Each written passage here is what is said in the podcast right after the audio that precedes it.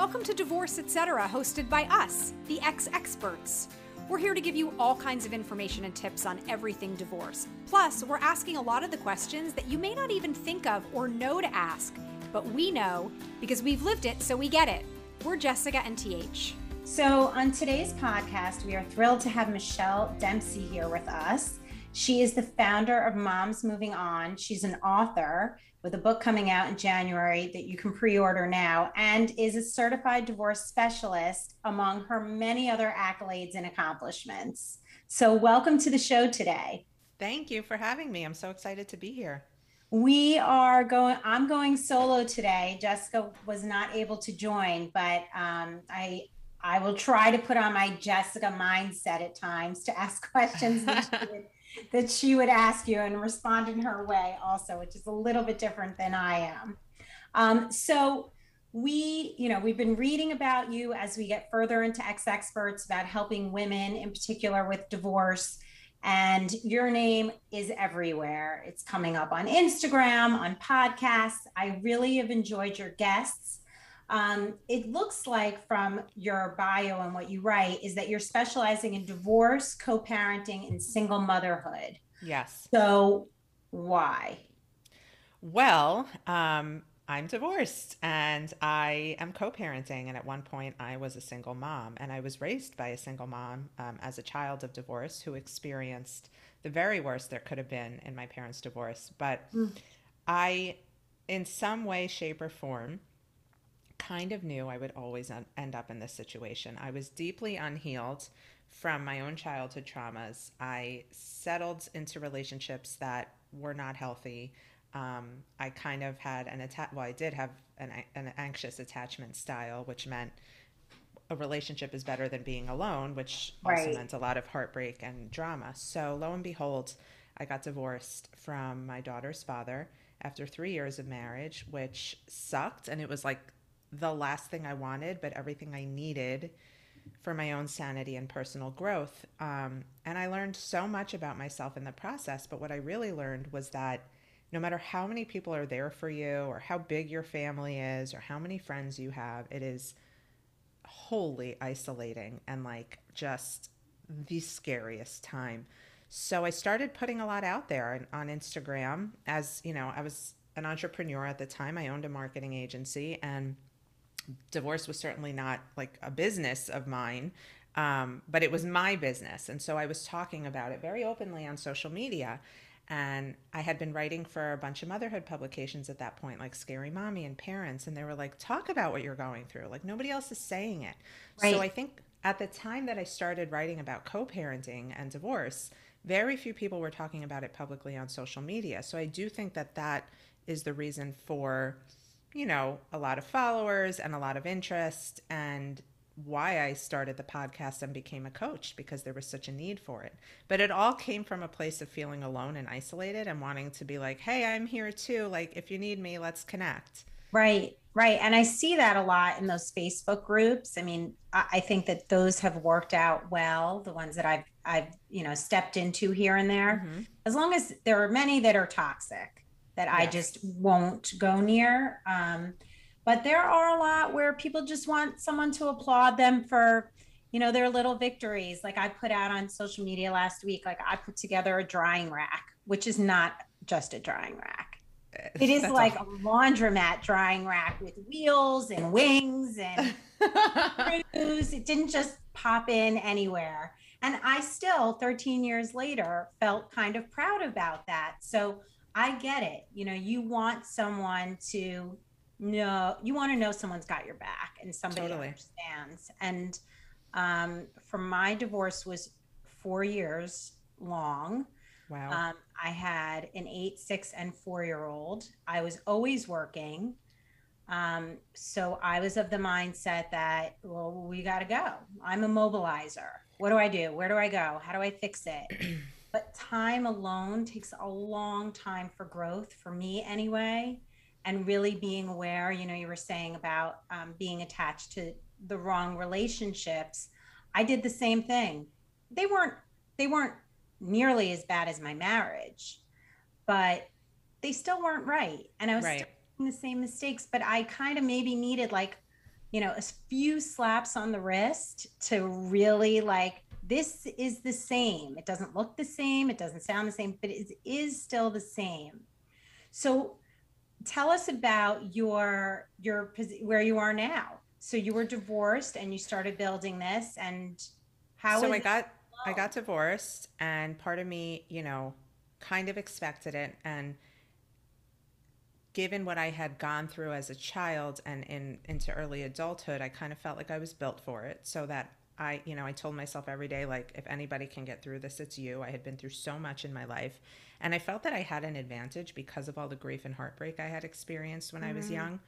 Um, and so that's that's really where it became my mission to help people. But at the same time, I felt like I had a huge obligation to my daughter to become the best version of myself. And you know, I just I just recorded um, an episode of my own podcast with the style editor at NBC Today Show, Bobbie Thomas, who lost her husband in the fall of last year. And we were talking about like waking up in the morning, whatever your reality is, whether you got divorced and you wanted to, whether your husband just left out of nowhere, whether he died and you're processing this grief, you have these kids there that you still have to take care of. And so right it's it makes it harder, but it also forces you to move on more quickly. And I felt that I owed that to my daughter, having really had it rough as a kid. I didn't want her to have it so hard despite her parents' divorce. So mm-hmm. I did so much work on myself before Would the divorce. Share a little bit. Are you comfortable sharing anything, just so it's relative as a child with your parents, so that yeah, my absolutely. mind is all over the place in what what that experience was like. Hearing um, so your divorce took four years. My parents took almost 10. It was a very ugly, high profile, like claws out, mm. disgusting custody battle type of thing. Um, so you were in the middle. I was in the middle. I ended up um, like uh, becoming estranged from my father when I was just 12 or just before I was 12 because mm. of um, just I I couldn't even look him in the face for some of the stuff he had done to my mother and and I saw too much too young. My dad had cheated on my mom with another woman, which is very common, but he was ultimately but living still not okay. Even though still not okay, and everybody, but yeah, Right, but he took it to another level, and there were so many details there that were horrible. But ultimately, he was just kind of living a double life, raising her son and coming home to my mom, and also had women all over Nassau County and, and New York City and the oh, five, wow.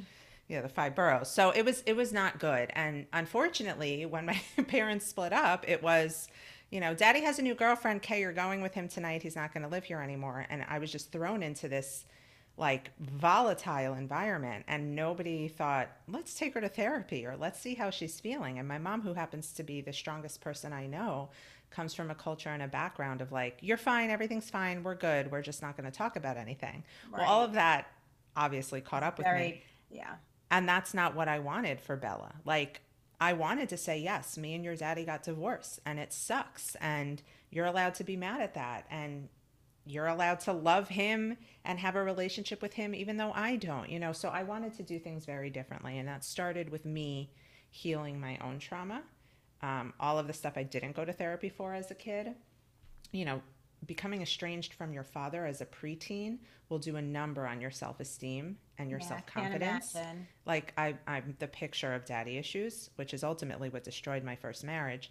Um, and so I, I had an obligation to be better. So I did that through therapy and accepting so much of my past that I sort of ignored or like swept under the rug and like being open and honest with my mom like this fucked me up and I'm not going to let that happen to Bella. Right. And I think, you know, now I I'm not a perfect mom and there's so much I could do better, but I know something I definitely do is give her the tools to be strong and have a voice and and, you know, deal with what comes her way. You really do you really believe there is such a thing as a perfect mom? I don't think there's a such thing as a perfect mom, but you know, unfortunately, I think we our kids are mirrors of us. So we see through our children where we can do better. And I'm always seeing, you know, things that I could emphasis more, emphasize more when before we have a play date, like please be respectful of the person's space and we have to clean up before we leave like little little dumb things Right, here and there right, right. i am so focused on like the macro emotional wellness of my child that sometimes as a mom i like forget the little things but we're all doing the best we can right Well, that that's the whole point. Like I think that there are a lot of moms and probably dads out there who are striving to be whatever this image is in their head or society or I read a book or I saw a movie or whatever it is. And I tell my kids today who are now 21, 20 and 17 um, but I tell them regularly, you know, there was no, there's no book on being a parent. There's certainly no book on how to handle divorce. Every divorce is different. Every person's different. Then the two people are different. You're just doing the best you can. You have to just assume that everybody's just doing the best they can. And, um, you know, I'm sure for you too, like there, there's so much going on in my head. And then sometimes I'd be like, just, just, is everybody in bed? yeah yeah Okay, we had a great day. That was a great day. You Yeah. woke up, you went where you're supposed to go, and everybody's got their head on the pillow and they're going to sleep. I'm not sure what happened in between those two, but everybody's good. And Yeah. so I did the best that I could that day. And that was that was good enough. But really taking the time to look at yourself, it, it's a hard thing to do. It, it's a humbling experience. it's I humbling it will bring you to your knees yeah. but it is so necessary you know people will say to me oh my god you're so lucky you got remarried and you met such a great guy and you're so lucky you're so lucky and i'm like i'm sure that's what it looks like on social media but the work that i've had to do to get to a space where I could have a relationship like this, to be able to keep a relationship like this, to be able to put my issues to the side and learn how to be a better communicator and partner and all of those things. Like, I mean, it's been hard. Like, I was in therapy in the beginning of our, I'm still in therapy, but in the beginning of my relationship with my now husband, where I had to learn to receive, whether it was emotionally or materialistically. Like, I was so hardened from my past on doing things myself that I didn't even know what to respond when my when I was dating my now husband and he would say I'm running to Publix. Do you need anything from the market? I'd be like oh does he think I can't get it myself? You know I was so I like totally get it. I And- totally and- get it. there was anyway the point is a magical life after divorce doesn't just happen because you deserve it. We all deserve it but you do kind of have to work for it and the work only needs to be done on yourself. If you don't do that work you are more than likely going to repeat old patterns end up in a in a similar relationship to your marriage because it feels comfortable. And then you're the one sitting there saying i attract all the same guys all the time and that's because the work hasn't been done. Right you're doing all the same things again. And and Yeah. also you know i think that a lot of people and a little bit of what you just said is their goal is you know how'd you meet the guy? That's not really the goal. It's not the goal. And The in my book is to be I- so good with yourself yeah that that they're just gravy. Mm-hmm. You can walk down the street you can go to a movie you can do whatever you want and you feel great about it. And they're just like you know a little bit of extra bonus on the side. That's kind of how i look at it now. Totally. And so many of my followers have said, like, oh, I can't wait to read about you and Spencer in your book. And I'm like, well, don't hold your breath because as much as I love him and like die for him, he's the best, he's not my idea of a happily ever after. Like, for me, just accepting being alone with no other man, I had never been single in my life. Just the acceptance of like, I'm happy with who I am, and anything else, like you said, is gravy. Like for me, that was happily ever after. And I couldn't have attracted Spencer into my life had I not gotten to that place Right. of being happy alone. right agreed and the people who i attracted i was taking care of them too my parents would always say why why do you feel like you have to save everybody? Like why are you saving people? Yeah.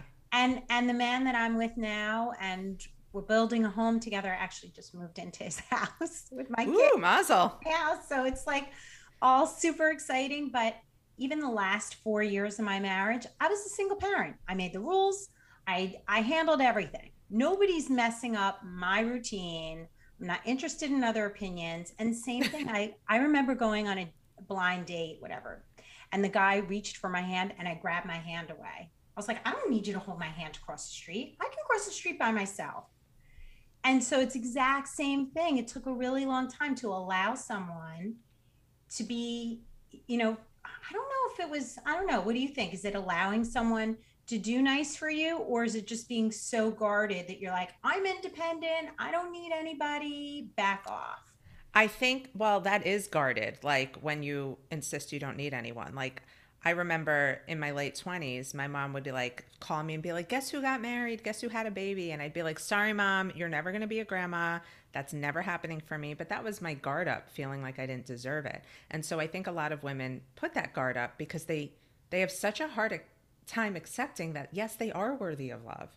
And yes, somebody does genuinely want to hold your hand without bad intentions or does genuinely want to pick up groceries for you just for being kind not because he thinks you can't he thinks you can't do it yourself i think letting your guard down and being vulnerable is also a really great way to grow because you see like where your limits are where your your buttons are that might right. be pressed or what your triggers are right. and and it's once you let your guard down i think that beautiful things happen uh, yes and it's a scary thing so having a therapist to kind of guide you and coach you along is really a beautiful luxury that I also did. I mean, I'm in therapy, all sorts of therapy. I have more than one therapist. My daughter's in therapy. Like I just think it's the best gift you can give yourself. And if it's Absolutely. It's, if it's an issue of finances because therapy is crazy expensive. There are some months where I say to my husband like every dollar I've earned this month has gone to therapy start with your child's um, school counselor. Like, set up a meeting. If you are going through something like divorce and you don't know how to handle it for yourself and your children, start with your school counselor. They are such a powerful tool. There's a school social worker in every public school, and they will check in with your kid and they will give you the tools to be able to get through what you're getting through as a mom. And that's a great place to start. We, um, when I separated, I found the program Banana Splits Yes, I remember Banana Splits. So I I was in the program as a kid. oh, really? And so what did you think about it? I don't remember. I just remember being pulled out of class um, with a group of other like divorced kids. There were like right. three at that time. Right. And and we'd go sit in the social worker's office and get like scratch and sniff stickers. Like I don't remember much more than that other than like why do I have to be here to talk about this, you know? So therapy like my my oldest at the time was 8 and she was having panic attacks and Oy, she thing. was not sleeping. I took her to a neurologist. I did everything, but I also brought banana splits to the school. But like you, she really didn't have any friends whose parents were going through divorce. Right. So now she's like, now I'm the special kid, and now I miss lunch with my friends to go sit in a room. She goes, I'm not going. And then mm. my younger daughter, who's only a grade younger, all her friends were from divorcing or divorced families. They all went. It was Friday lunch, it was social hour. And then my son would just show up. And the counselor would call me and she said, Listen, Jason's here. Are you okay with this? I'm like, Yes, I brought it to the school bring him on in. Oh, but but great. that that was like it was nice to know that someone else was kind of doing some of the work to help us. You know, oh, yeah. we take it all on ourselves that we have to, you know, fix everything. Being the fixer is is it's it's been a nightmare for me with my children. I don't I'm not a fixer anymore. I learned uh, in a hard way um, from an experience with my son, but they're never going to grow confident and strong and everything if you're doing everything for them and it's so true telling them the way to feel and telling them what to do they don't have to think so that was that was a hard there's a lot of learning that goes in after divorce not just for you the way you parent the way you socialize mm-hmm. right like what are the what do you think are like the top three challenges you're divorced holy shit now what i think the top three challenges is um, the first one, which I talk about in my book, is getting comfortable with being uncomfortable. Like we're here, you know, as women and moms and and trying to be empowered and like be great moms and make it to the PTA meetings and you know have the play dates and and say yes to the girls nights. But like you're in a really uncomfortable space right now. And if you don't honor that it's going to be really hard to move on. Like i think getting comfortable being uncomfortable because divorce is an uncomfortable time in your life will ultimately save you down the road. Because if you don't deal with those feelings head on it's going to be really hard to heal. And they might pop up later. Um, and I think the other thing, the hardest thing is adjusting to co parenting. Like, nobody prepares you for that. Like, mm. okay, I've birthed this child, grown this child in my body, or went through IVF, or went through the adoption process, and this baby is mine now but here let me give you to this person that i no longer really like for half of your life or whatever the case Which is which you would never do like if that wasn't your ex you'd be like oh go with go with that guy he's fine or she, right she's not really trustworthy all the time with me but but go ahead have have yeah. a day yeah and that have a day have a time um no i mean there's there's nothing more gut wrenching especially in the beginning and i spend so much um, time in my book like talking about the first night without your kids, the first weekend, the first, you know, time you hear that daddy has another woman, like all of those things that are so icky. Um, they're all part of the the co-parenting process. And i think it's really hard and we need to value that it's hard and we need to give ourselves the time to adjust without feeling like we just have to get over the divorce and be back to normal. It doesn't work like that. Um, and i think the third thing is like we talked about like getting comfortable being alone. Um, a lot of times, you know, I remember when I first separated, the question would be, "So do you think you're going to get married again?" And I would be, I would get so annoyed. Like, why is I that? Everybody, I hope you could feel my eyes roll if you're not watching the video. Yeah, like why? Why is that the happily ever after? Like, I wish somebody would have said to me, sweetheart i hope you get the help you need and get through your issues now you know like that's that's what matters and so you know this pressure society puts on you like you have to be married to be worthy like no you fucking don't like no. I, no. and it and i'm so glad to be remarried like i'm obsessed with my husband but that could not have happened you know without me being so happy being alone. Like my brother came down from new york i'll never forget one weekend and we had like a family dinner out at a restaurant in miami. And he was like i'm having an intervention with you. Why aren't you dating? You're successful. You're you're not pining over your ex-husband. Like now's the perfect time. You're young. You're beautiful. And i was like because i just don't care. Like i don't want to put the energy into that i want to like be free to do whatever i want to do with bella. I want to be free to do whatever i want to do when i don't have bella. And i'm just getting comfortable with that. I had never been comfortable being alone. And it was in that comfort being alone that sure enough i met my husband. But that was such a beautiful time for me. And i i urge women like you know you're probably going to end up in another relationship. You most likely will get married again. And in that marriage, it'll be great, but you'll also be picking up socks off the floor and asking your husband to lower the TV or asking him why he's so fucking loud after the kids are asleep. Like it all it all goes to the same place. So enjoy that time right now. Right. Right. So how did you meet your husband? Oh my god, it's the best story. Yeah, you told me that before, so let's let's hear it. So my brother, you know, was basically like, you're going to start dating, whether you like it or not. And I didn't know how I felt about that. Like, it's not that I felt I wasn't worthy. I knew ultimately my greatest love was still out there and that I didn't have a fair chance at marriage and that I wasn't done with love yet. But I just couldn't wrap my head around dating with a two year old and like having to get myself sexy for a date while I'm like doing bath time. Like it just didn't make any sense. And were you worried like who's gonna want to yeah. date me with a two year old? It's not Oh yeah, I'll get to that. Like five and Right. That I'll get to that because that was my biggest insecurity well into my relationship with Spencer. Um, so my brother at that dinner where he was like, "You need to date," he made me a dating profile on one of the apps, and I would like sit awake at night and swipe till they were like, "Sorry, there's no more matches," and I'm like, "God damn it!" And um, And so anyway, Bella was two, and I would pick her up from school around 2 3 o'clock. And I hated just like going back to my apartment with her because I didn't want her to feel lonely. Like it was just the two of us. And so we would always go to my mom's after school. My mom lives in a beautiful building on the water. There's a marina. So we would play outside. I'd walk her in her stroller. And I would always see this guy around 4, 4.30 come down from the building and like go fishing with his daughter. And I'm like, he's cute, but I'm not one to like chat it up. So I, I would just like look and like walk away. And then a couple of days and then later, you started dressing really nicely for your 2:30 pickups. right. No, a couple of days later, um, I got a copy of our our town's newspaper because I had an article like somewhere way in the back I was featured, but he was on the cover, and I was like, oh, that's that guy. And lo and behold, he looked me up on LinkedIn, which I I want to say was really flattering because at that point I was getting DMs on Instagram like, "Hey baby, you're so sexy."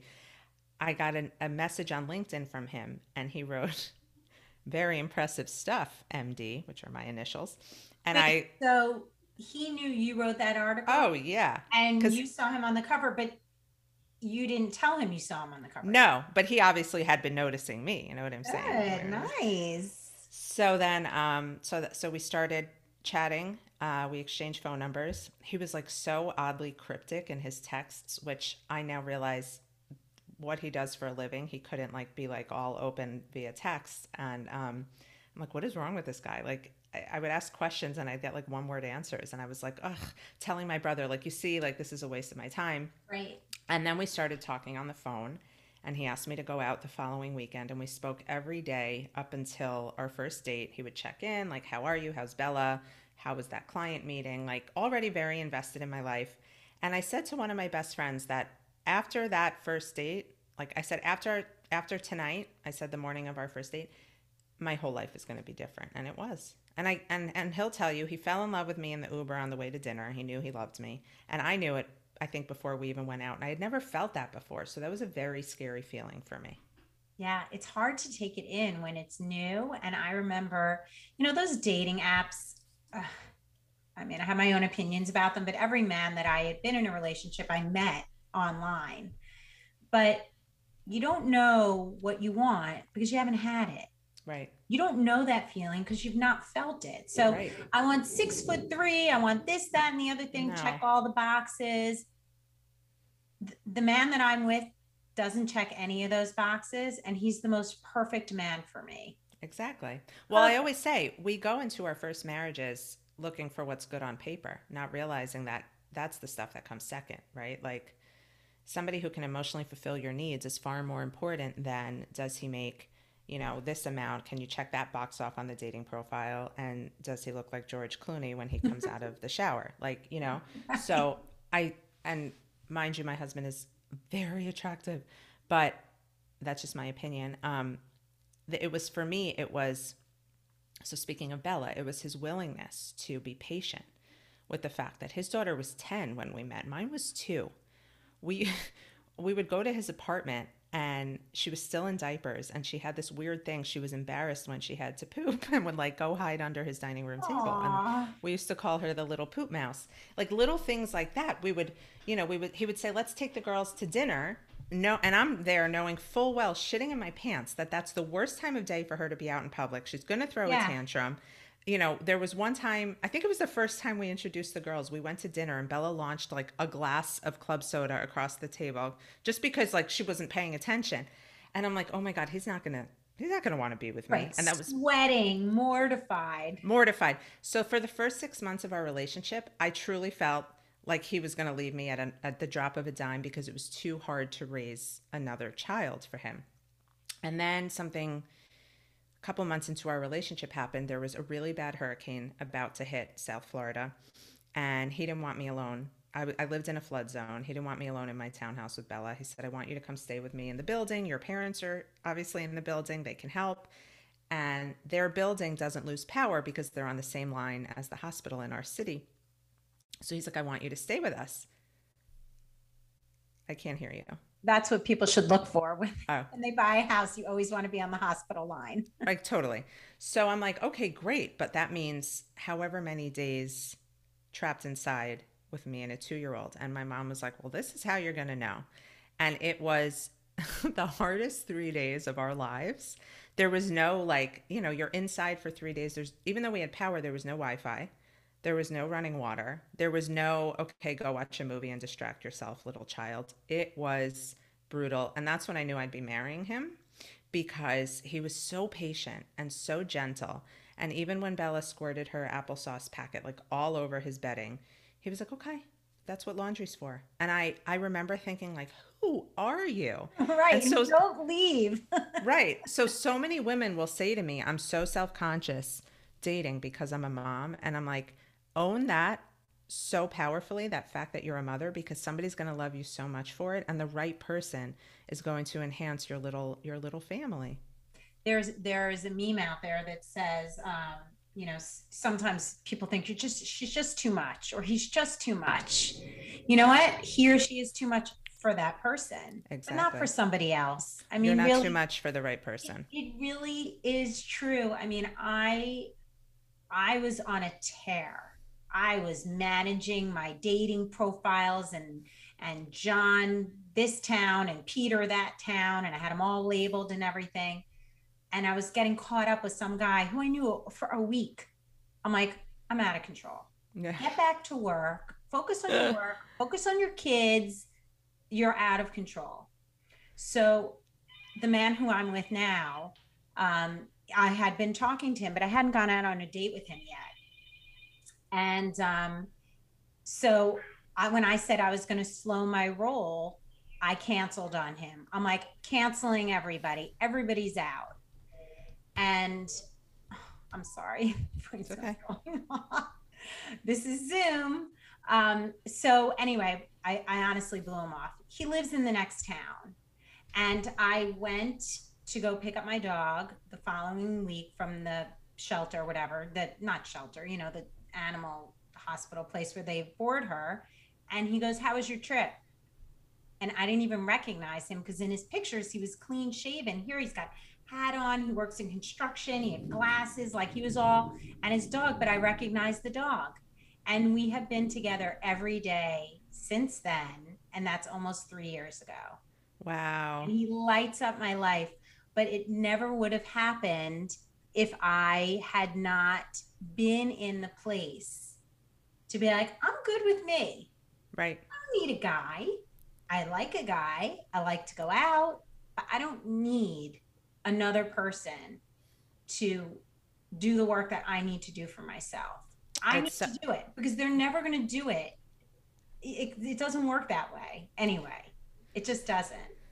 It's well, I'm glad you had that that process and that opportunity to realize like I'm going too far into this too quickly, like I need to catch my breath. Like there's something to be said for that. Yeah a lot of years of a lot of mistakes. And we've all made them but my, that's the thing that's why they say we learn from our mistakes. 100% and not to be ashamed of your mistakes like bring it on. My so what i want to ask you is what's the one thing and before you answer i'm going to tell you mine what's the one thing you want our audience to know in terms of what you wish you knew for me it's that I my gut was was really honest and mm-hmm. that I was going to be okay if I trusted it. I shouldn't have been afraid of my gut. It's the most honest thing I have and it's been my compass ever since I separated and um it's it's it works for me. My body literally will get sick if I start going down like a bad path. So what's the one thing you want to share that you wish you knew? I wish I knew that the divorce process is not one to rush.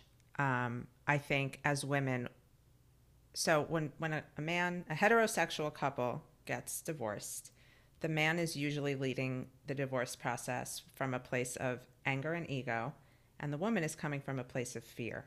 And we are scared of confrontation in most cases, and we just want to, this to go as easily as possible. So a lot of times we rush the divorce process, we meaning me.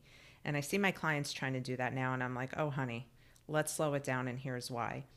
If you don't ask questions in the divorce process and you're just emotionally charged and, and responding to requests and negotiations from opposing counsel, you are not looking big picture and you are not uh, making the decisions that are in the best interest of you and your child long term. You're you're simply trying to put a band-aid on right now, and that is the biggest mistake that I made. Had I given myself more time to understand what time sharing options looked would uh, different from 50-50 might look like or you know why the the 223 schedule that I have now would ultimately be the hardest on Bella like little things like that I wish I took more time on because I was so focused on just getting through the process so I could start my life over again without this like looming divorce process hanging over my head that I made a lot of mistakes. And so I urge anybody who's listening like there is no award for who gets out of divorce the fastest. You know, you don't want to be in it 4 years like you were or 10 years like my mom was, but you do want to do it right. You only get one chance to get out of this marriage with your sanity and your child's best interest intact, and so you have to do it mindfully and not emotionally. You're right. 100%. I mean, for me, I was dragged through. So you only get one, you know, you only need one person to, to make it miserable. Um, it's, it's true. I mean, he just, it, it's whatever. That's a conversation for off record, but, um, you're 100% right. So I, want to thank you so much for coming and and speaking with ex experts today. Oh, and it's my pleasure. It definitely comes from a place of, of passion and wanting to make a difference for other people. And and we feel the same way. That's why we're creating this platform to bring um, you know, specialists and experts and authors like yourself out there so that our audience knows that there are so many resources out there for you now they um, really are. When did you get divorced? What year did you separate? Um, I separated in early 2017, March of 2017. Okay, My divorce. So that was even still. I was 2008, and back then there was nothing. And yeah. then when you go online now, even I feel like you Google it, and everything is from a lawyer, and there's an agenda. And so just definitely take the time to educate yourself, empower yourself. So when you go and ask questions and you go and meet people, you, you know what to ask for. You know. well, that's essentially why I wrote right. my book. Yeah, my book is literal like how to, like what to expect when you're expecting, but for divorce. And there's a whole chapter on things not to overlook in your parenting plan and what to know about the divorce process because nobody's telling you that from the mom perspective. They're telling you that from the legal perspective, from the mediator perspective. And so it's so important to get educated. Um, and yeah, and I appreciate you giving me this platform and I love what you guys are doing. I think it's great. I'm excited to support you in this endeavor. Thank you. All right. Well, have a great day. And anybody listening, check out Moms Moving On. Michelle is all over Instagram. Her podcasts are awesome and her book is coming out. You can pre order it now and it'll be released in January. So yes, stay tuned for another episode. Thanks so much for listening to Divorce Etc. with the X Experts. We really hope this episode was helpful for you in getting information you need and feeling empowered to get through it. And always remember there are so many of us just like you. Now, please hit the subscribe button so you always get new episodes and please rate and review us. You can also check out our website filled with free resources at xexperts.com Follow us on social on Instagram and Facebook, and send us an email to let us know your thoughts or any questions or topics you'd like us to talk about. See you next time.